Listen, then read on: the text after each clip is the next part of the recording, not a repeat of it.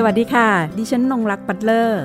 นี่คือพื้นที่ของคนชอบอ่านและชอบแชร์ ที่จะทำให้คุณไม่ต้องหลบมุมอ่านหนังสืออยู่คนเดียว แต่จะชวนทุกคนมาฟัง และสร้างแรงบันดาลใจในการอ่านไปพร้อมๆกัน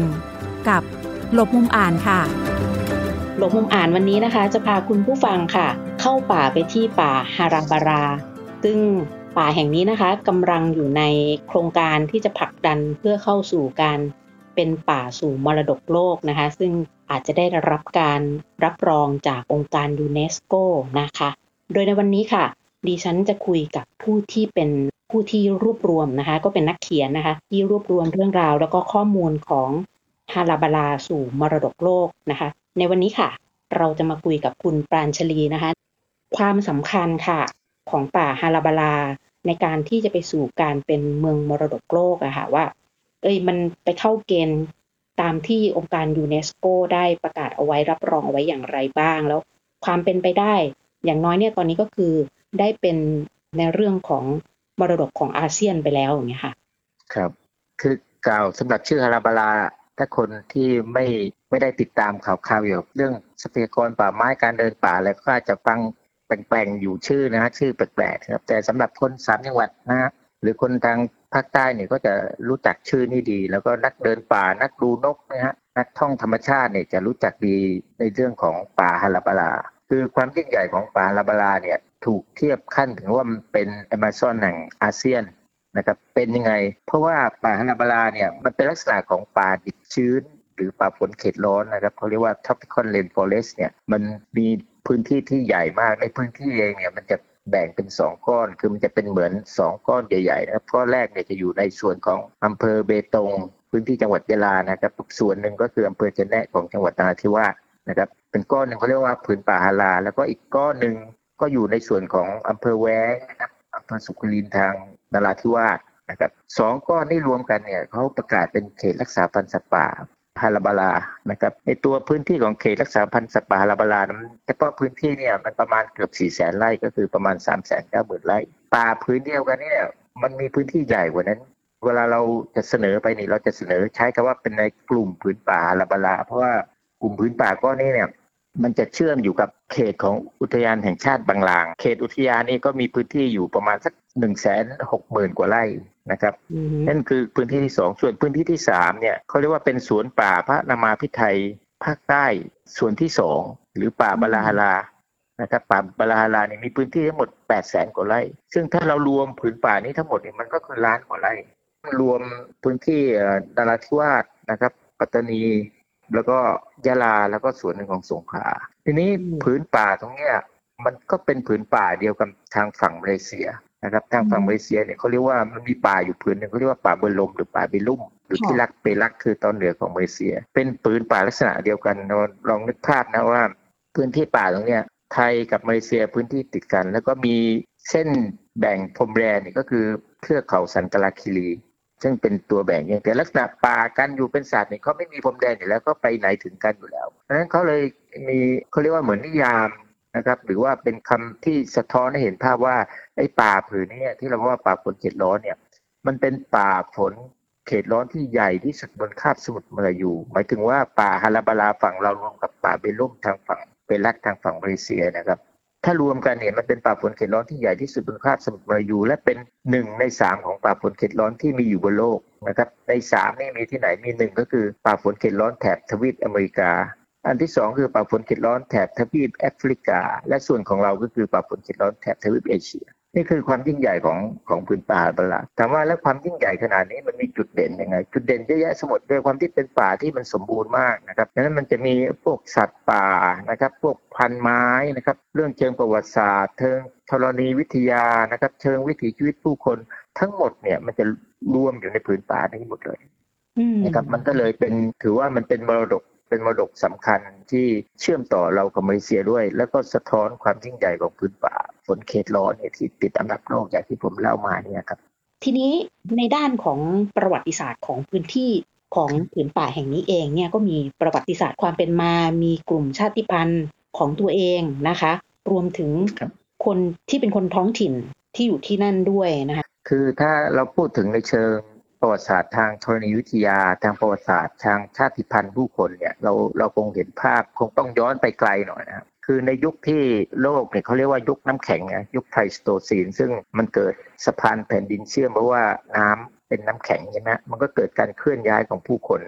การอพยพของผู้คน ซึ่งไอ้แผนที่เนี่ยถ้าใครอ่านหนังสือเรื่องปืนเชื้อโรคและเหล็กกล้าของจาเร็ดไดมอนด์อาจจะมีแผนที่หนึ่งอยู่ ซึ่งสะท้อนให้เห็นการอพยพของผู้คนโดยมีจุดตั้งต้นมาจากทางตอนเหนือของทวีปแอฟริกานะครับแล้วส่วนหนึ่งก็อพยพออกมาแล้วก็ไปทางยุโรป อันนี้ก็คือย้อนไปเป็นหมื่นเป็นแสนปีนะฮะ มันจะมีร่องรอยของผู้คนอพยพ ส่วนหนึ่งก็มาทางเอเชียนะครับ ทางเอเชียเนี่ยพอข้ามมาถึงทางเอเชียตะวันออกเฉียงใต้เนี่ย ส่วนหนึ่งเนี่ยจะอพยพมาทางฝั่งทางคาบสมุทรมาลายู นะครับ ก็มาถึงในพื้นป่าลาบลากลุ่มคนเหล่านี้เราดูจากอะไรเงี้ยทางชาติพันธุ์เนี่ยคือทางธรณีวิทยาเนี่ยเราจะเห็นว่าโอเคพอมันมีการเคลื่อนของผิวโลกนะครับ มันมีความเปลี่ยนแปลงอะไรทางธรณีวิทยาในพื้นที่เองก็น่าสนใจในประเด็นหนึ่งเลยนะฮะในเชิงธรณีวิทยาเรามีเรื่องของเหมืองทองโตโม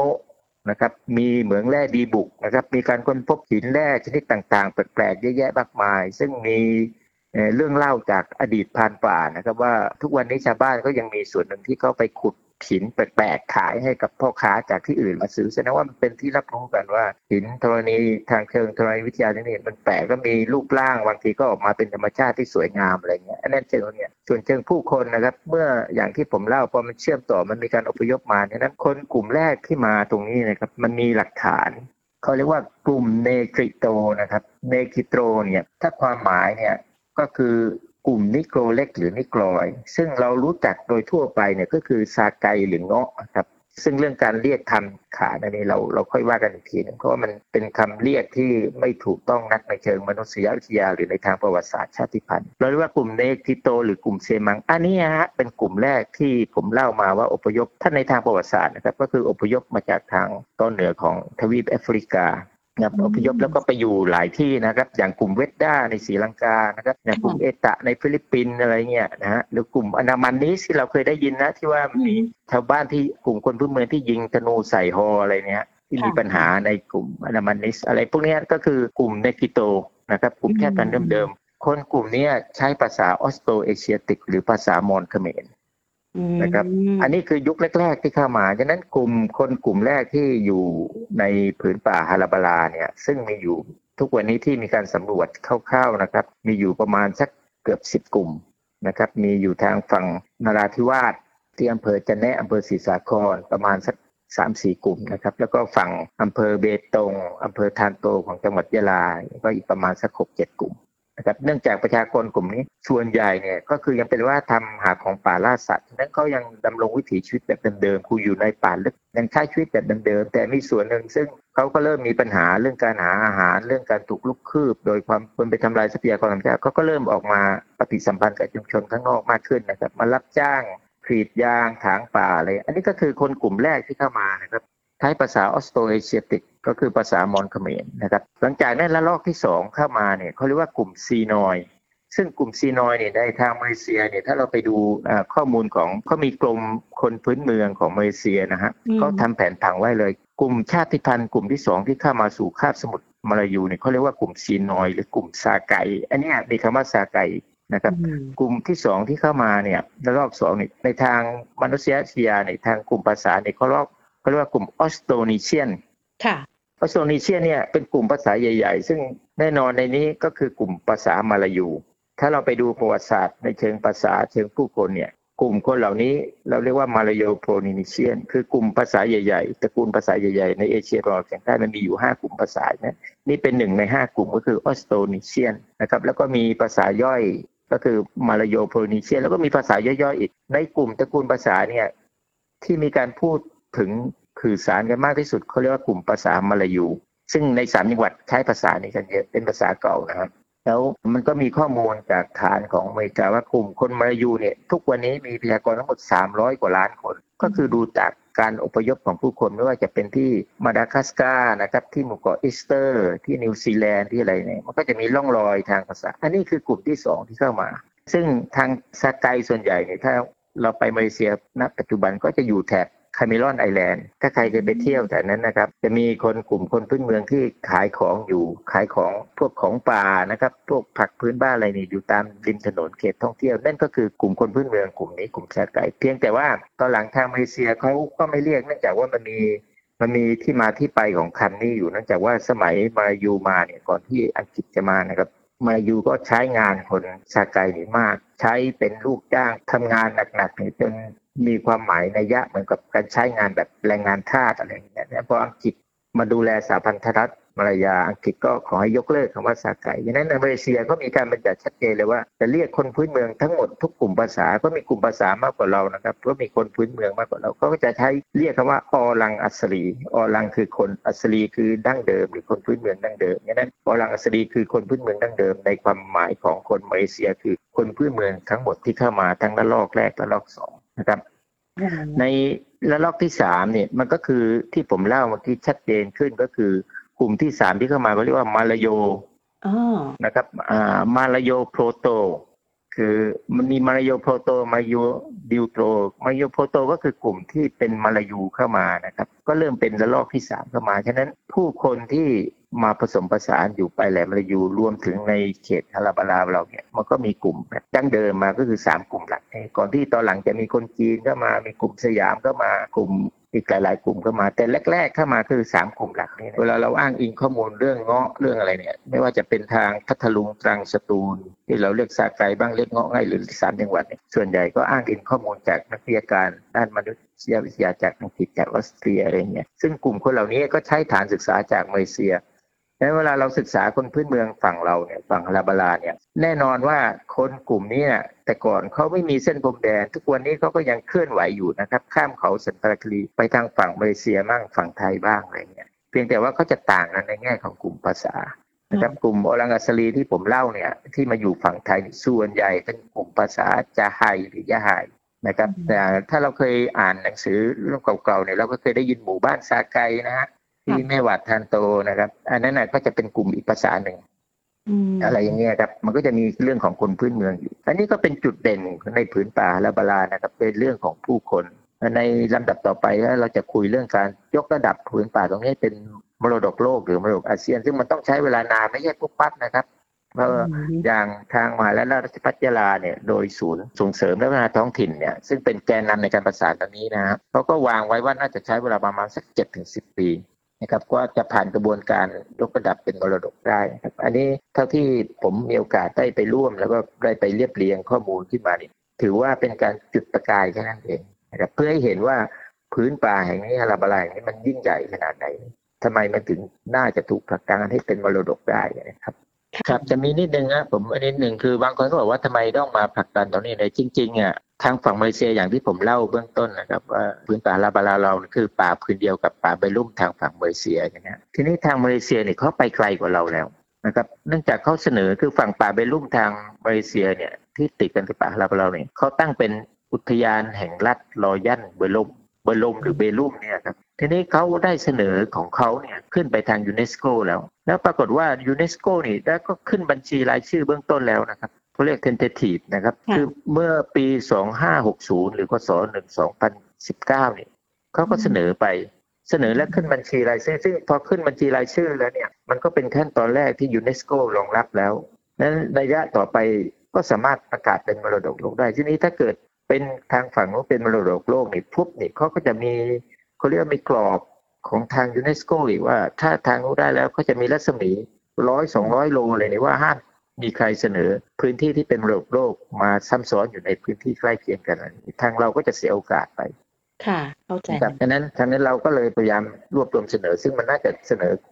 ร่วมกันอะไรเงี้ยเนื่องจากเป็นผืนป่าเดียวกันนะผืนป่าแห่งนี้นะคะก็ยังเป็นร่องรอยพื้นที่เคลื่อนไหวของอดีตสมาชิก พรรคคอมมิวนิสต์มาลายาด้วยนะคะครับตัวดิฉันเองใช่ที่ติดกับพคทตลอดเลย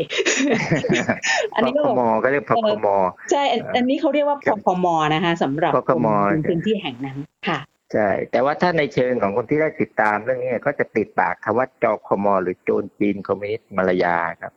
ค่ะซึ่งคำนี้ก็เป็นปัญหาเพราะว่าผมเองนี่มีโอกาสได้ไปเก็บข้อมูลเรื่องเกี่ยวกับอดีตของ พรรคคอมมิวนิสต์มาลายาในทางสมาชิกเขาก็พยายามปฏิเสธว่าเขาไม่ใช่โจรเขาต่อสู้เพื่ออุดมการณ์นะครับ เพื่อปลดแอกตัวเองจากอังกฤษสมัยโน้นนะถ้าใครได้ติดตาม คือ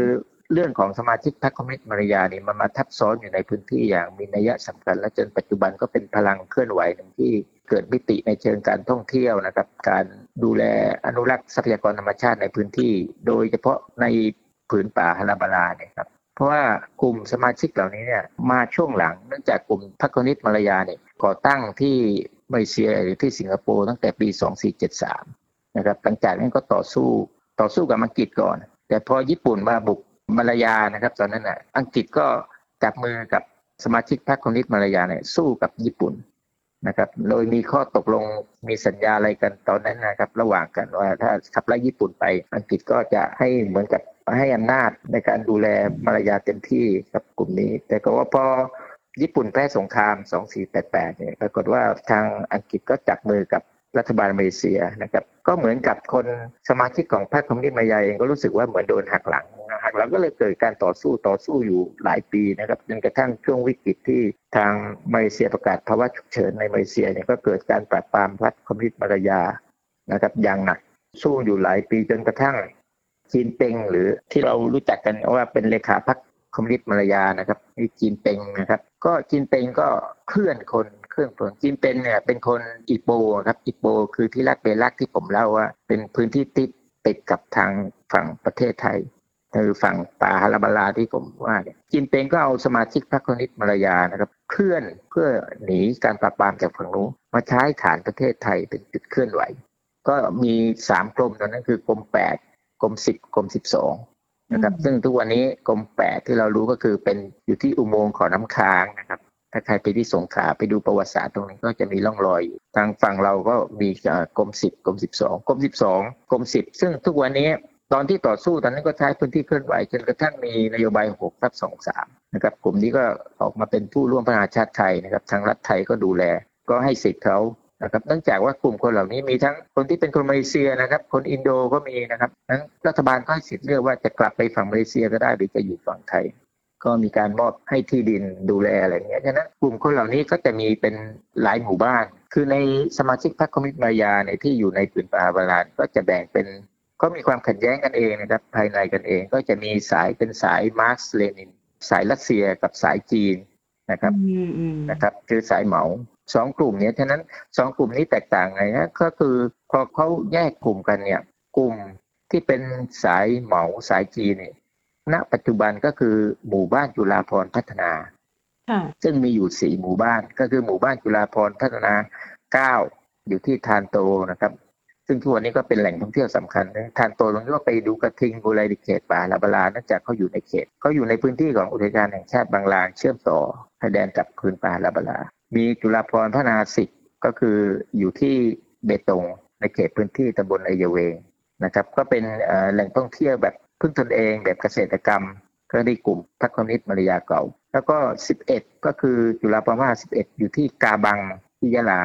ก็อยู่ติดกับพื้นป่าทั้งนั้นอยู่ใกล้กับเมืองแร่เก่านั่นนะครับเมืองแร่เก่าหลายแห่งทั้งนั้นนะครับ แล้วก็จุฬาประมาณ12 ก็คือที่นาที่ว่าที่อำเภอสุคิรินก็อยู่ในติดกับพื้นที่ของพื้นป่าบาลา นะครับแล้วอีกกลุ่มหนึ่งก็จะเป็นกลุ่มปิยมิตรนะครับ ถ้าใครไปเที่ยวเบตงก็จะรู้จักดีเรื่องอุโมงค์ปิยมิตรปิยมิตรนี่ก็คือสายมาร์กส์เลนินคือสายโซเวียตสายรัสเซียนะครับแล้วก็จะมีวิธีคิดมีวิถีชีวิตแตกต่างกันบ้างอะไรเงี้ยโดยความเชื่อโดยอะไรเขาเนี่ย ในพื้นป่าฮาลาฝั่งยะลาเนี่ย มันมีหมู่บ้านเก่าแก่อยู่หมู่บ้านหนึ่งชื่อว่าหมู่บ้านฮารา นะครับในพื้นป่าฮาราบาลาเนี่ยมันเป็นพื้นที่เขาสูงชันนะครับ แต่ใจกลางป่าเนี่ยมันมีพื้นที่ที่เป็นพื้นราบอยู่ประมาณสักสองถึงสามร้อยไร่ ก็มีชาวบ้านนะครับที่อพยพจากปัตตานีหนีสงครามหนีคดีหนีอะไรมาเนี่ยก็ไปตั้งหลักแหล่งอยู่ในการผืนป่าฮาบาลานะครับ ตั้งเป็นตำบลขึ้นมาเลยนะครับ มีสามหมู่บ้านย่อยก็เหมือนกับเป็นหมู่บ้านพึ่งตนเอง ปลูกผัก ลูกข้าวเลี้ยงสัตว์อะไรเอง ก็จะอยู่กลางผืนป่าเลยซึ่งผืนป่าแล้วนี้เนี่ยตอนหลังพอพักคอนิสมาลายามาเนี่ย ก็มาปฏิสัมพันธ์กับคนกลุ่มนี้ทางรัฐเองก็กลัวว่าคนกลุ่มนี้จะกลายเป็นฐานสำคัญของพรรคคอมมิวนิสต์โดยเฉพาะเรื่องเรื่องอาหารเรื่องอะไร แต่ถ้าเราไปสัมภาษณ์กับคนสมาชิกบางคนของกลุ่มชาวบ้านฮาราเนี่ยเขาก็จะบอกว่าก็มีช่วงหนึ่งที่พรรคคอมมิวนิสต์ก็ มาอุ้มคนของเขาหายไปอะไรเงี้ยมันก็เป็นบาดแผลนะในทางประวัติศาสตร์ แต่มันเห็นการปฏิสัมพันธ์ระหว่างคนดั้งเดิม คือคนมาลายูดั้งเดิม คือคนทางหมู่บ้านฮาราเป็นมาลายูใช่ไหมแล้วก็คนจีนแต่พระคนนิดมลายามาเนี่ยมาปฏิสัมพันธ์กัน ซึ่งทุกวันนี้ชาวบ้านฮาราเนี่ยหลังจากที่ผมเล่าครับมีปฏิสัมพันธ์กันพอรัฐกลัวรัฐก็ใช้วิธีแยกปลาออกจากน้ำก็ให้ชาวบ้านฮาราเนี่ยอพยพออกมา อยู่ในเขตพื้นที่ของอำเภอเบตงคืออยู่แถวกมยี่สิบเก้ากมสามหกก็คือเขตที่ขึ้นทะเลหมอกไอเยเองนะครับถ้าใครติดตามเรื่องเชิงกระแสท่องเที่ยวที่ไปขึ้นดูสกายวอล์กเลยตรงแถบนั้นจะเป็นชาวบ้านฮาลาเก่า ซึ่งอพยพมาจากใจกลางผืนป่าฮาลาบาลานะครับก็อันนี้ก็เป็นประวัติศาสตร์หน้าหนึ่งที่เกี่ยวข้องกับป่าฮาลาบาลานะครับ อันนี้คือกลุ่มคนมาลายูส่วนคนจีนเนี่ยพรรคคอมมิวนิสต์มาลายาเนี่ย ก็ตั้งตามจุดตามหมู่บ้านที่ผมบอกหมู่บ้านปิยมิตรหมู่บ้านจุฬาภรณ์แล้วก็ยังมีคนจีนกลุ่มใหญ่นะครับที่อพยพมาสร้างเมืองเบตงเรารู้ว่าเบตงเป็นเมืองที่คนจีนเยอะเนี่ยก็โดยเฉพาะสมัยรอสี่รอห้านะสมัยปลายราชวงศ์ชิงนะครับหรือสมัยเริ่มตั้งพรรคจีนคณะชาติ สมัยก๊กมินตั๋งซุนยัตเซน สมัยพรรคคอมมิวนิสต์จีนเริ่มก่อตั้งนะครับก็กลุ่มพวกนี้ก็มีปัญหาการเมืองบ้างสงครามบ้างปัญหาฝนแรงน้ำท่วม ก็มาอยู่ที่เบตงงั้นเบตงเนี่ยเป็นศูนย์รวมของคนจีนห้ากลุ่มภาษาเนี่ยมีอยู่ครบจีนเอาฮอกเกี้ยนแต้จิ๋วไฮหลำฮักกากวางตุ้งจะอยู่ในห้ากลุ่มนั้นก็จะเป็นผู้คนอีกหนึ่งซึ่งเกี่ยวข้องกับผืนป่าฮาราบาลานั่นจากอย่างเช่นผมยกตัวอย่างง่ายๆครับมันจะมีกลุ่มจีนภาษาอันหนึ่งอีกก็เรียกว่ากลุ่มจีนกวางใสมาจากมณฑลกวางสีนะครับหรือถ้าเราศึกษาเรื่องโครงสร้างเรื่องประวัติศาสตร์ ไตหรือไทยนี่ก็คือชาวจ้วงที่อยู่กวางสีกลุ่มคนเหล่านี้มาอยู่ที่เบตง ส่วนใหญ่จะอยู่ที่ทานน้ำทิพย์ซึ่งเป็นเขตฮาราบาลาติดกับฝั่งมาเลเซียนะครับ ตรงนี้จะมีเขาเรียกบ้านซาโฮก็คือบ้านซาโฮคือพื้นที่ชายแดนของประเทศไทยที่เป็นเหมือนลูกธนูพุ่งเข้าไปในเขตฝั่งมาเลเซีย ก็คือเป็นพื้นที่ที่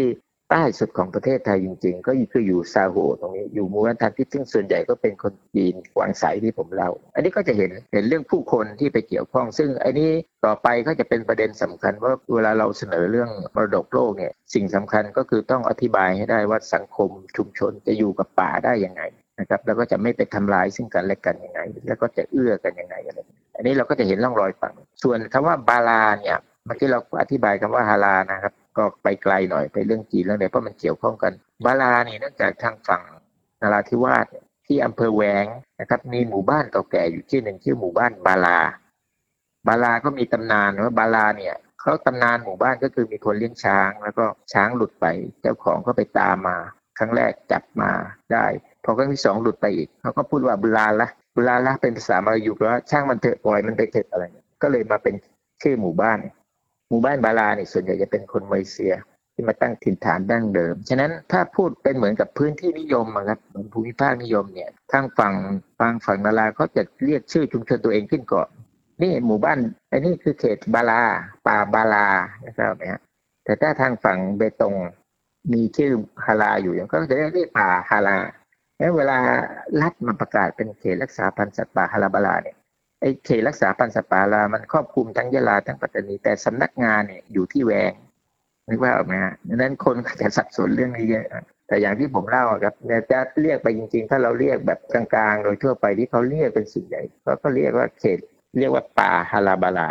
ก็เรียกตามเขตรักษาพันธุ์สัตว์ป่าฮาราบาลาอะไรเงี้ยครับ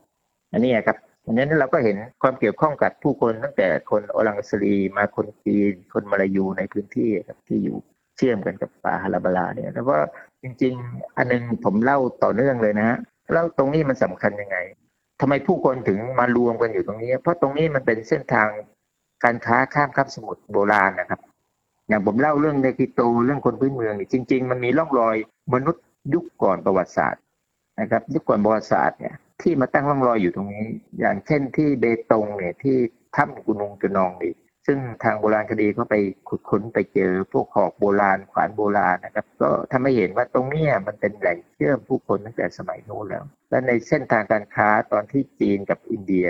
หรือว่าตะวันออกกับตะวันตกทำการค้าผ่านกันทางทะเลเนี่ยต้องใช้เรือใบตรงนี้ตรงนี้ก็มีเส้นทางการค้าโบราณอยู่ ก็คือเรือจากฝั่งมาสมุทรอินเดียนะครับ จะมาขึ้นท่า อาศัยลมมรสุมตะวันตกเฉียงใต้เนี่ยออกจากอาหรับเปอร์เซียหรืออินเดียเนี่ยมาขึ้นท่าที่เมอร์บอกที่ปากน้ำเมอร์บอกแถวเขากุนุงกุไรก็คือแถบรัฐเคดาหรือไซบุรีของมาเลเซีย แล้วเอาขนของขึ้นตามลำน้ำเคดาหรือลำน้ำเปรักมาถึงสันเขาสันกรีซึ่งมันมีสันปันน้ำอยู่นะแม่น้ำเปรักแม่น้ำเคดา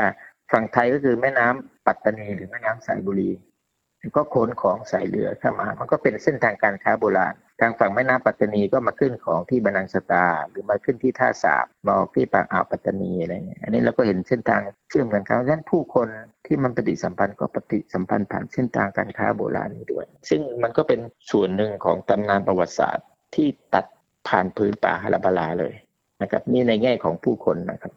สำหรับฮาราบาลาสู่มรดกโลกนะคะ หนังสือเล่มนี้นะคะทำให้เราได้เห็นในฐานะของผู้เขียนแล้วก็ผู้เรียบเรียงคุณปานชรีก็ทำให้เราได้เห็นว่าผืนป่าแห่งนี้นะมันได้เชื่อมโยงนะคะผู้คนจากพื้นที่ต่างๆ อย่างไรบ้าง เห็นเส้นทางการย้ายถิ่นฐานของผู้คนเพื่อเข้ามาตั้งถิ่นฐานที่นี่นะคะรวมถึงเรื่องของเส้นทางของการค้านะคะ เป็นหับเป็นเมืองท่าด้วยแล้วก็เชื่อมต่อไปที่อื่นๆอย่างไร การเข้ามาตั้งถิ่นฐานของชาติพันธุ์ต่าง ซึ่งมีความหลากหลายทั้งชาวโอลังอัสลีเอง ชาวจีน แล้วก็คนมาลายูในพื้นที่แล้วก็คนไทยด้วยนะคะ คนสยามในเวลานั้นนะคะ เรื่องราวทั้งหมดที่ถ่ายทอดวันนี้ค่ะ ได้ทำให้เราเห็นถึงมรดกอันยิ่งใหญ่ของฮาราบาลาไว้ณที่นี้แล้วค่ะ วันนี้นะคะ ต้องขอบคุณคุณปานจลี และขอบคุณคุณผู้ฟังที่ติดตามรับฟังบทอ่าน สวัสดีค่ะ หากมีหนังสือดีๆ ที่อยากมาแชร์กัน มาบอกกับเราได้นะคะ แล้วกลับมาหลบมุมอ่านด้วยกันค่ะ